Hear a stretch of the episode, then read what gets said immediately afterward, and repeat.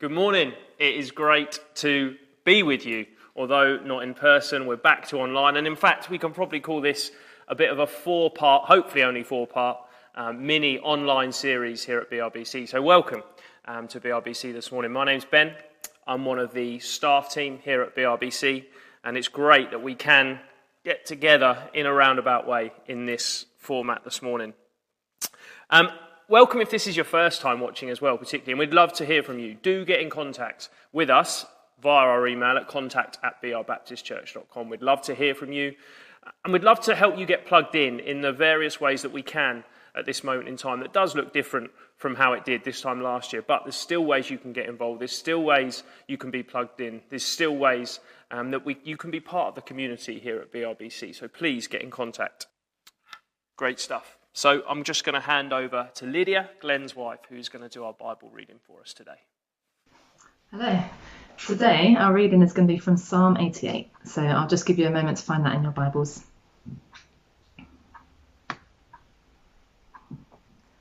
Psalm 88, a song, a psalm of the sons of Korah, for the director of music, according to Mahalath Leannoth, a maskil of Heman the Ezrahite.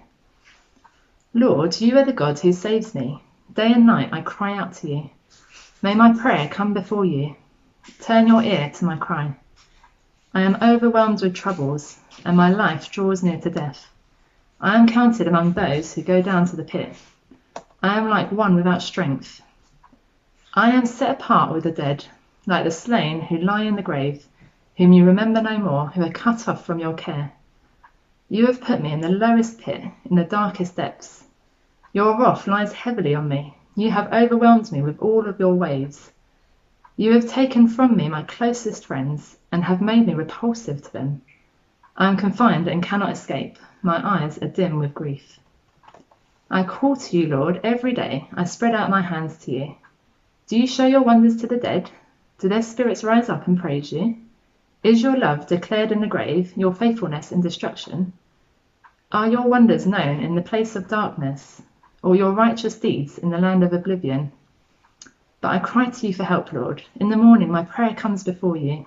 Why, Lord, do you reject me and hide your face from me?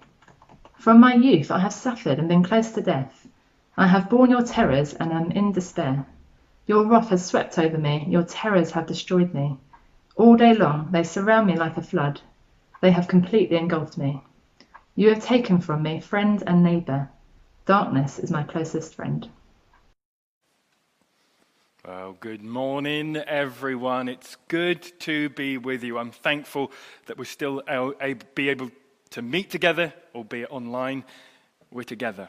And if we've not met before, my name's James, and I'm one of the pastors here at BRBC. Now, on to this morning. If you cast your minds back to the beginning of this year, we started with a series called Psalms for Every Season. And we spent five or six Sundays looking at various Psalms, and the whole idea was to show how Psalms really do give us words to say, places to stand, things to, things to think about in every season we find ourselves in. And I remember thinking at the end of this series, at the beginning of the year, if I just had a couple more Sundays, there would be a few more Psalms I would like to touch on and study through.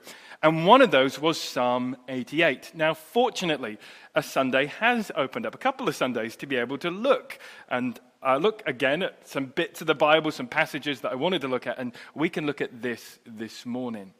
I want to look at Psalm 30, uh, Psalm 88 today.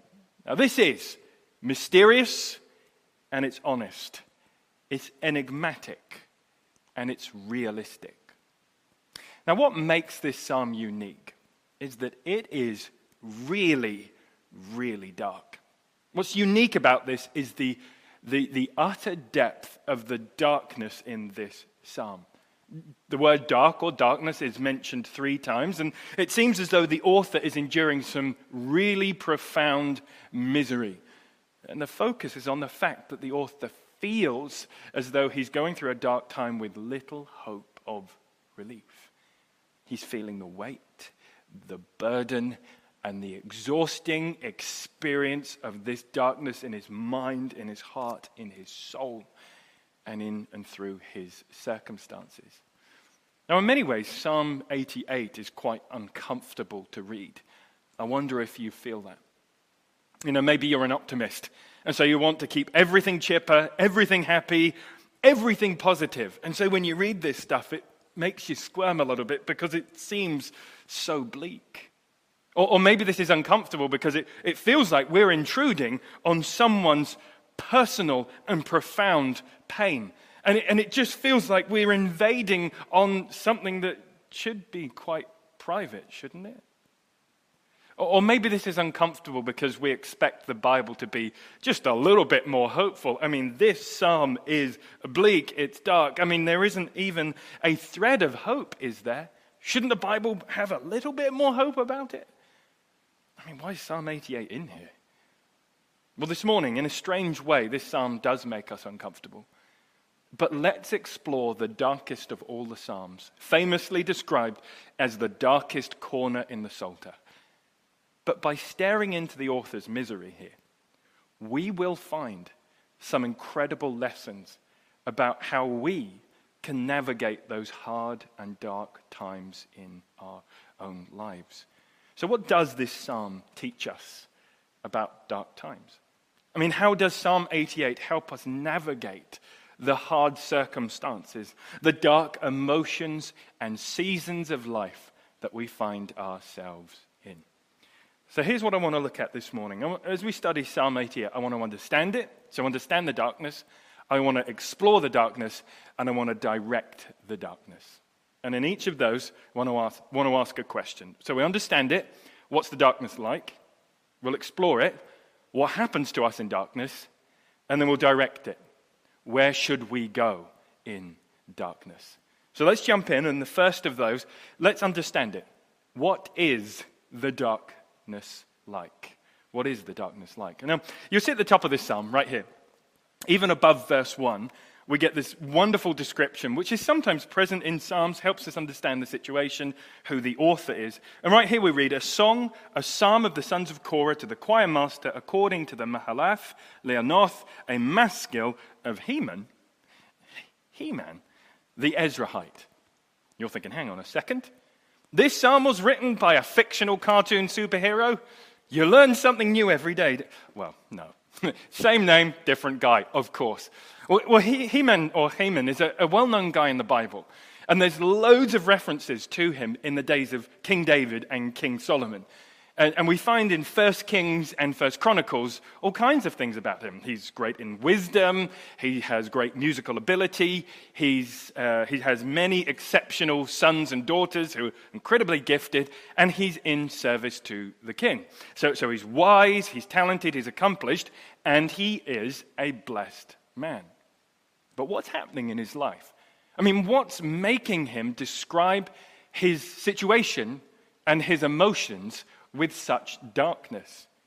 I mean, it's really hard to determine exactly what's going on, but we are given some details and we do have some clues. So let's try and piece some things together. Firstly, what we see in here is that he feels abandoned by God. Have a look at verses 1 and 2 here. O Lord God of my salvation, I cry out day and night before you. Let my prayer come before you. Incline your ear to my cry. So this is a song and it's a desperate kind of a prayer. Jump down to verses 6 and 7. You get this sense of abandonment here.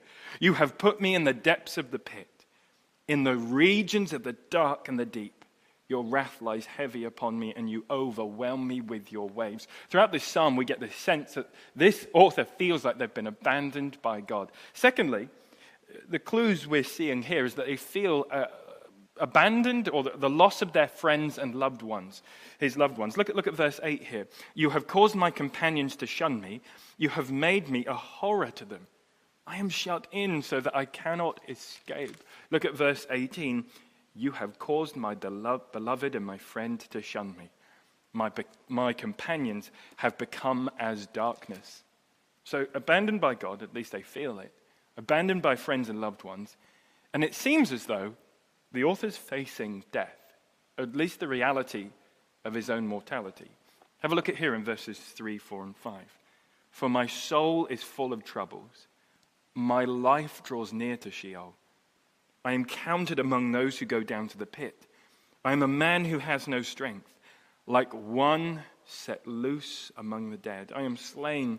I'm like the slain that lie in the grave, like those whom you remember no more, for they are cut off from your hand. You see this language of feeling as though he's been abandoned, but also the language of seems to be nearing death. Now, that might be an illness, he might be growing old, but that seems to be the situation. And all of this results in finally an internal darkness and a sense of hopelessness. Jump forward again, but look at verse 15.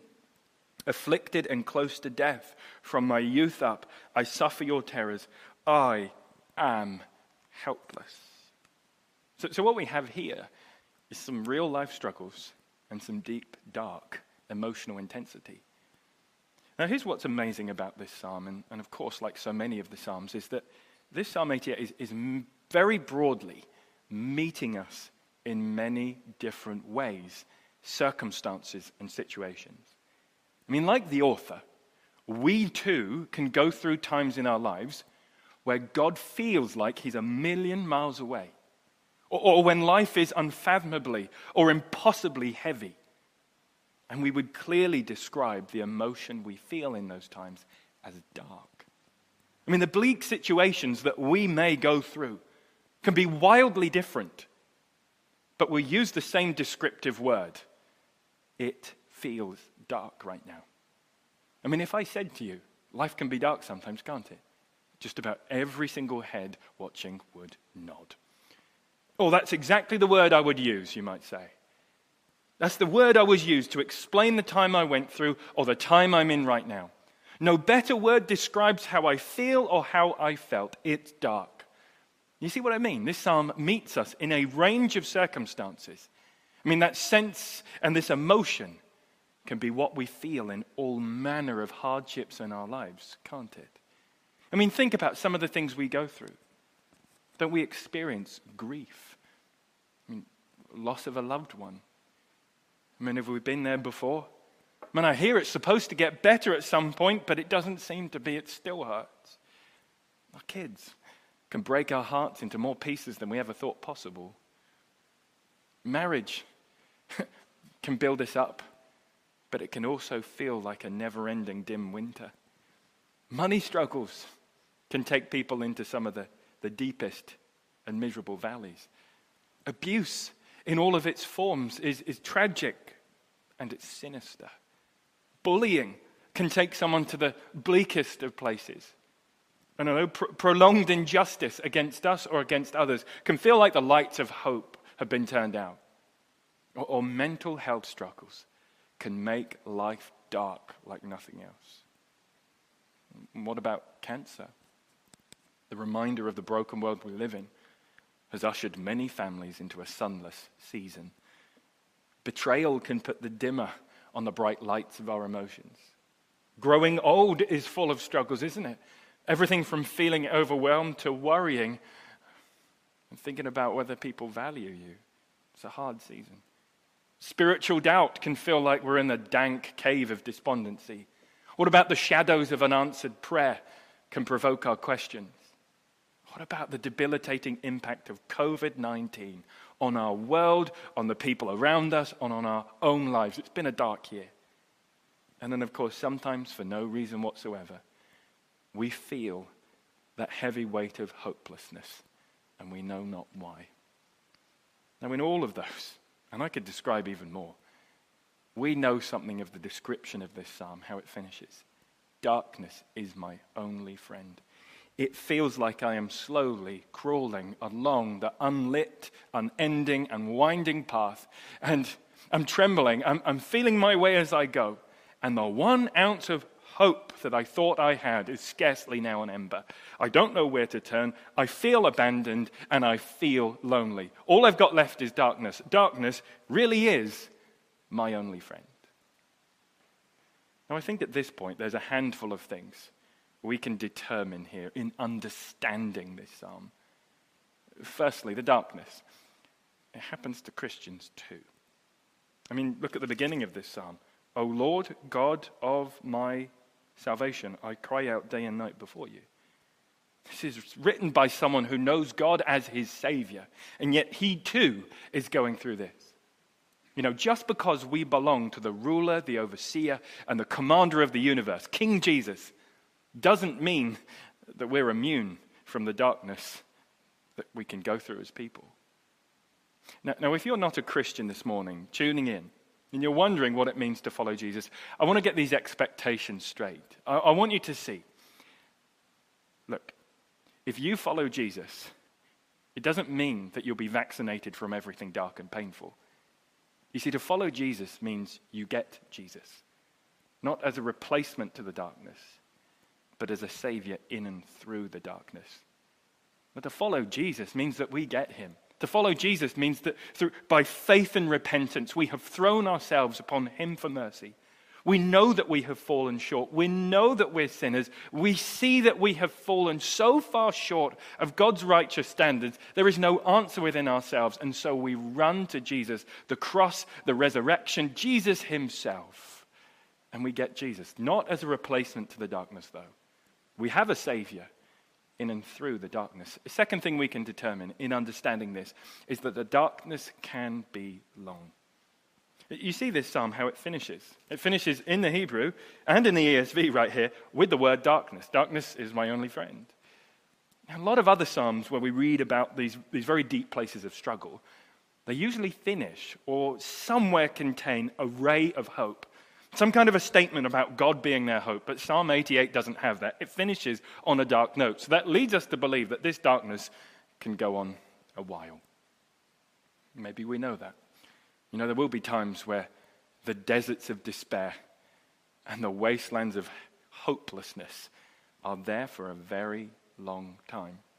When it feels like the fog of the despondency won't lift, and we'll go another few paces, and hopefully there'll be some sunlight, but the fog just seems to keep going and there's no change. And then also, what we can determine here is that the darkness, it's lonely.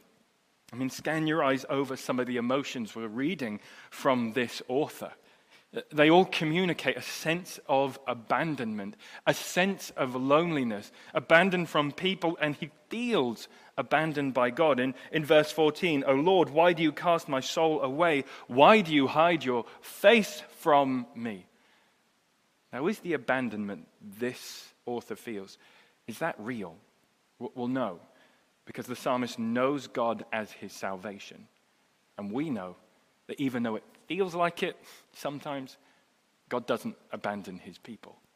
He might feel that's the case, but it's not the reality. Okay, so we've begun to understand the darkness. Now let's explore it by asking a question What happens to us in darkness? Now, now, often in those dark places, we find ourselves saying, it really feels like there is no point to this. I think that's what he's asking in verses 11 and 12. Is your steadfast love declared in the grave and your faith, or your faithfulness in Abaddon? He's, he's kind of saying, is, is there any point to this? Is this just a waste of time? How can this be any good whatsoever? How can it lead to good? How can I be shaped, grown, and transformed by this hard time? I would much rather it another way. But here's the painful and helpful truth we learn the deepest things about our God in the deepest valleys in life. I have to say that again. We need that. We learn the deepest things about our God in the deepest valleys in life. We, we, we come closer to knowing who He is by walking through the valleys of affliction. I think there's a couple of things we can learn. Just for starters, firstly, you learn about God's understanding in the dark times. Uh, Derek Kidner, author and commentator, writes this about Psalm 88. He said, The very presence of these prayers in Scripture is a witness to God's understanding. God knows how men speak when they are desperate. You see what he's saying?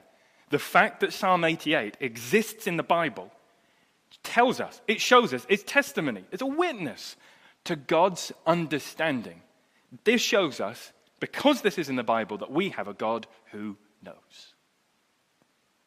I wonder if at any point in your life you've experienced the comfort of someone else understanding what you're going through. Not, not just somebody who stands way off and wishes, prays for you, wishes that it would be a little bit better for you, but somebody who knows and understands. I think back to a time when I was 16 years old. It was my first stay in hospital. And I'd gone on holiday with my friend and his family, and the holiday was awesome. Gone to an island in the Mediterranean. It was so much further than I'd ever traveled before. The water was blue, just like I had grown up seeing in like the travel books and, and everything. The, the, the, the food was amazing. The culture was so different. The beaches were incredible. It was such a great time, but towards the end of the holiday, I started to get really, really unwell. So much so, they took me down to the doctor. I was kind of in and out of consciousness. They whisked me off the hospital, um, gave me antibi- antibiotics, some, some uh, fluids and IVs, and, and to try and get me back to health. But I, I, can remember that evening, I kind of came to my senses a little bit more. And, and it was the middle of the night, I think, uh, probably about two or three in the morning, and I felt the loneliness of the situation just cave in.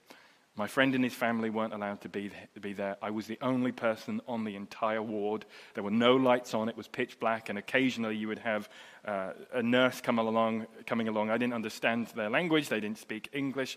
I just felt so, so lonely. I looked around and saw a telephone not too far away. So I grabbed the telephone, and the only number I could think to call in the middle of all of this was a family friend.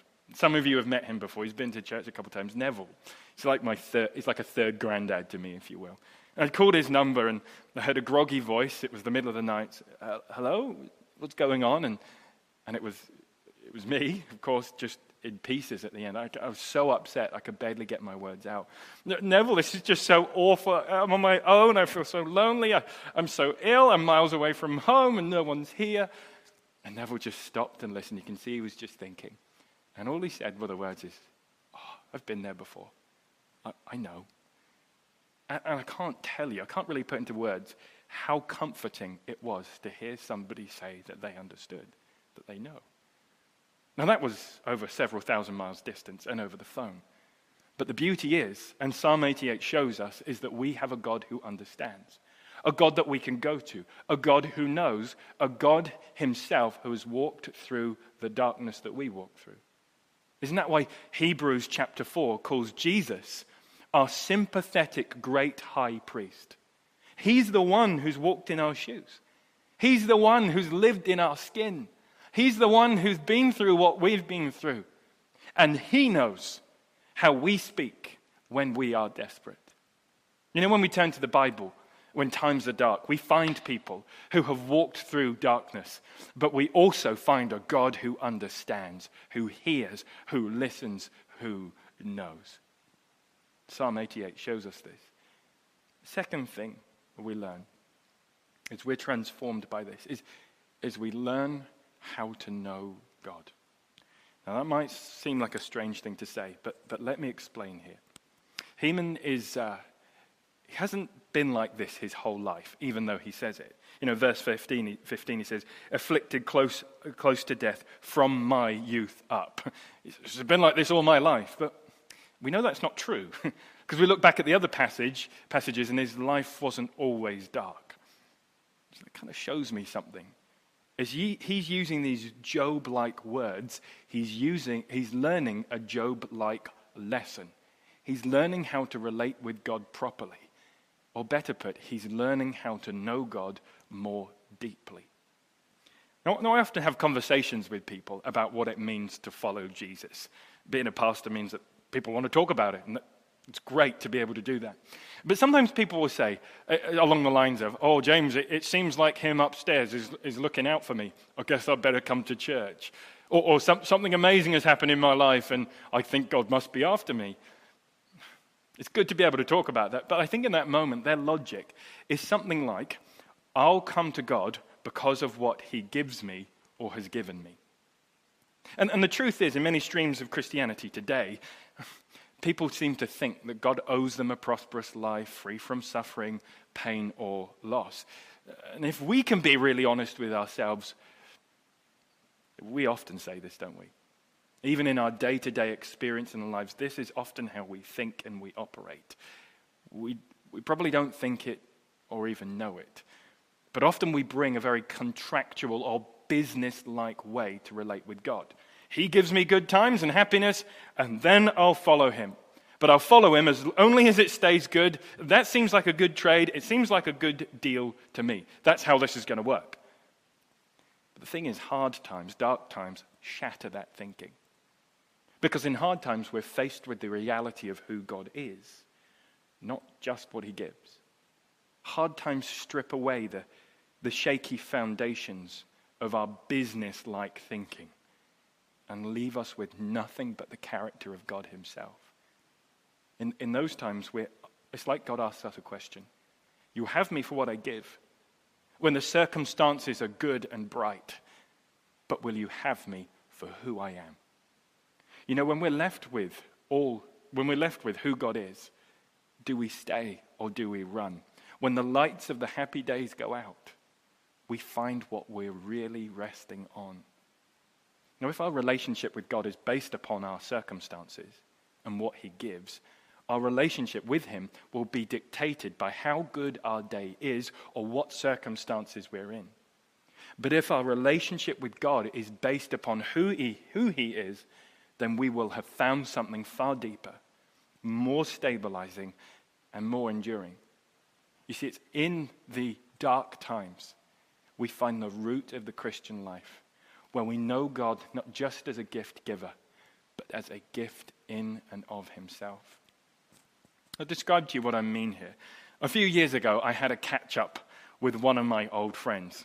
Me and my family were living in Chicago at the time, and I hadn't seen this friend in a long time. So he said, I'm coming through Chicago. I, I want to spend the afternoon with you. And I was more than happy to do that. So cleared the schedule, uh, went and got a coffee with him, and we sat down in one of the most beautiful parks in the city, found a bench, and just spent hours catching up. And, and it eventually came around to talking to uh, what his life had been like over the last few years.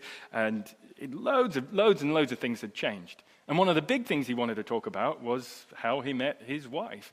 So he took me through how he met her, the dating process, his elaborate engagement plan, and how the engagement went, and then on to the wedding day and the family and what was it like, the color schemes, the lot. And, and, and then he says, Hey, uh, we've been married for three or four years now, and it's been quite a journey. Dating was amazing, engagement was amazing. First few months of marriage were amazing, and then it started to get difficult because I realized that I was bringing a, a kind of a transaction understanding to this.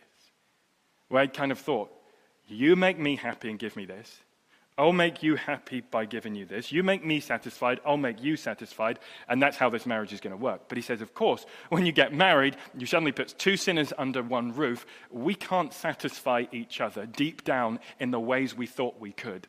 So things started to get unhealthy and difficult. He says, and I realized I was treating this like a transaction. It's like I was treating the relationship like a deal or a trade. But it was going to be miserable and unhealthy if that's how this was going to go on. And he said, No, I had to come to a place where I threw that transaction away.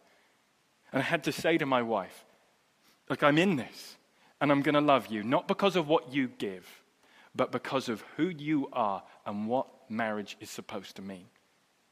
I mean, this, this makes a relationship far more stable, doesn't it? Because it's not grounded upon that contract or that transaction. You give me this, I'll give you this, and then we're happy. But it moves to a place where you say, I love you because of what marriage means, and I endeavor to do you good, you good regardless of what you give me.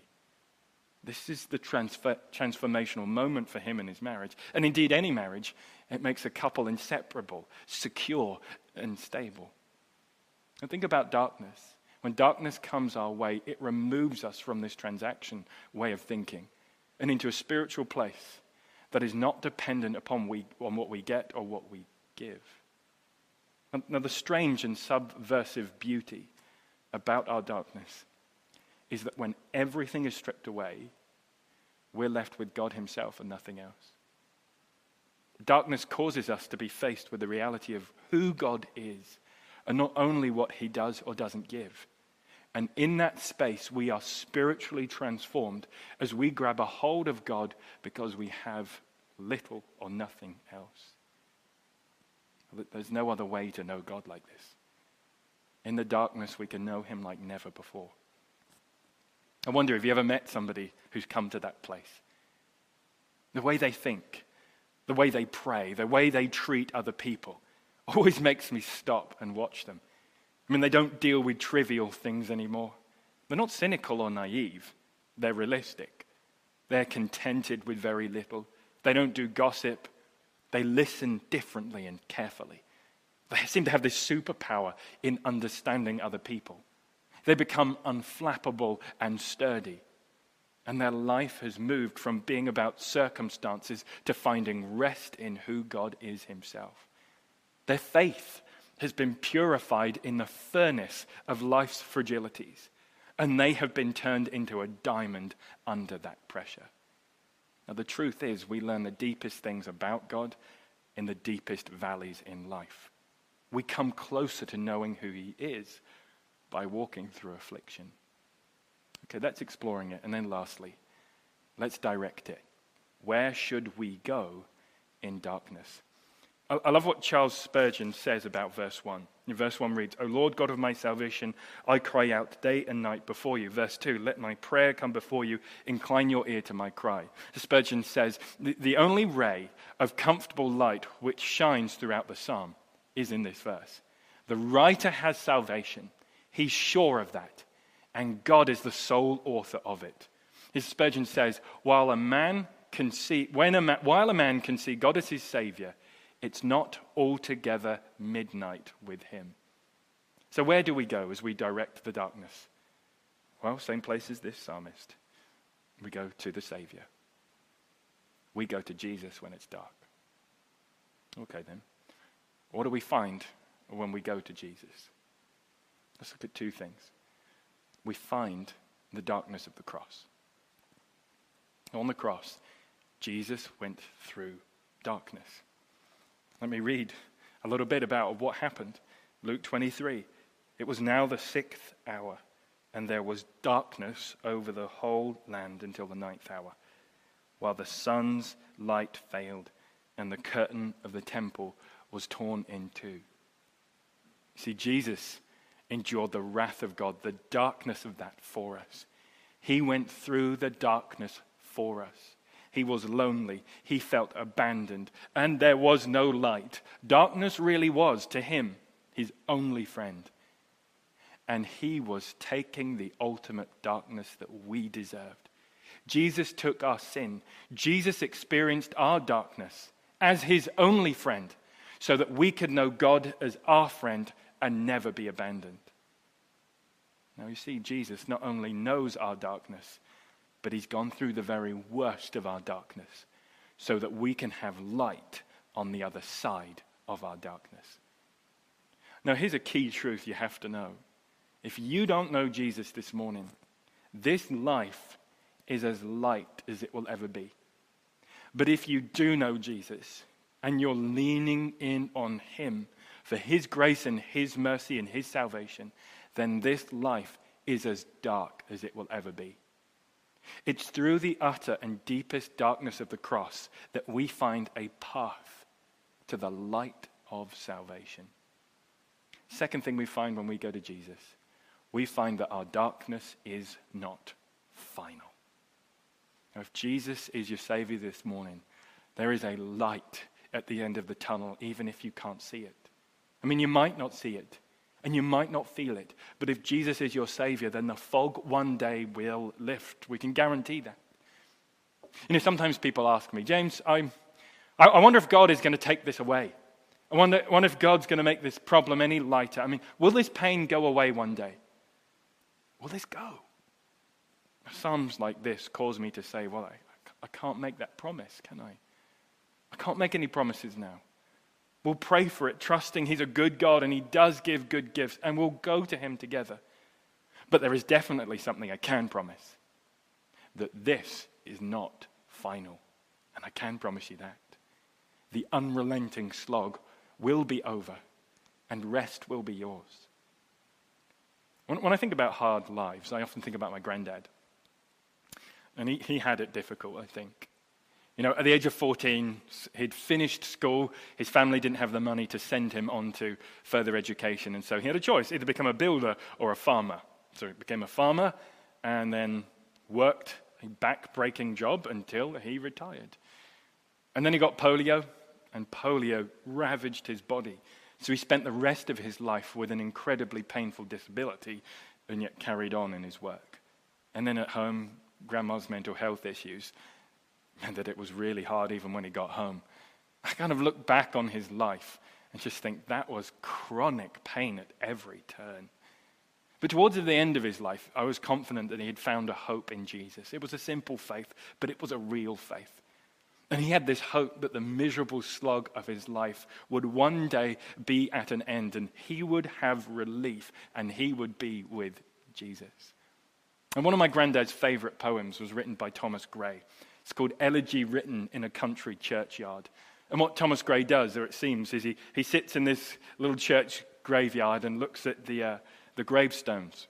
And he imagines the lives of these little known people who had worked long and hard in the surrounding area. He imagines the pain and the toil and the hard work, but also he imagines the rest at the end of the day that they could have. Now, I think my granddad loved this poem because he felt understood. That it was hard and long during the days, but at the end, there was a rest, and the rest would be beautiful. I'll, I'll just pick a couple of stanzas from this. The curfew tolls the knell of parting day. The lowing herd winds slowly over the lay. The ploughman homeward plods his weary, weary way and leaves the world to darkness and to me. Now fades the glimmering landscape on the sight, and all the air a solemn stillness holds, save where the beetle wields his droning flight, and drowsy tinklings lull the distant folds. I'll jump down. For them, no more the blazing hearth shall burn, or busy housewife ply her evening care, or children run to lisp their sire's return, and climb his knee, the envied kiss to share. I love that beautiful poem, the heartache, the toil, the ploughman plods his way home, but over and on to that rest at the end of the day. At the end of the slog and the pains of life, there is a rest and I'm confident my granddad loved, loved the thought of an unburdened eternity. Now, for those who are in Christ, we must know that the dark times of our lives do not have the final word. So we don't give up because the best is yet to come. And this psalm adds its voice to the groaning of Romans chapter 8 and forbids us to accept the present order as final whether you see it or not. There is light at the end of the tunnel. And the dingy and dim tunnels that you have walked in this life will one day be a distant memory. Now, Psalm 88 assures us of what is true. the Psalms really do have a psalm for every single season, from the bright and brilliant days to the dark days, too. This psalm, the darkest corner of the Psalter, we descend about as low as we can go. And yet, even there, we find our hope is most certainly in God. See, we've found today by staring into this author's misery that we will find some incredible lessons about how to navigate hard and dark times in our own lives. Heman's heartbreaking homily provides us with help when it's dark, when darkness does seem to be our closest friend. Now, why don't we pray together right now? Let's pray. Heavenly Father, we pray that you would help us to see some of these truths in the darkest times in our lives. Lord, we pray you'd help us to understand it and to have the right expectations. Lord, we pray that as we explore it, you would grow us in and through the heartache and afflictions. And then when it feels like the lights have gone out, would you help us to direct it? To go to Jesus and through the cross and all of its darkness to find the light of salvation. Even when darkness really feels like our closest friend, show us the light of Jesus.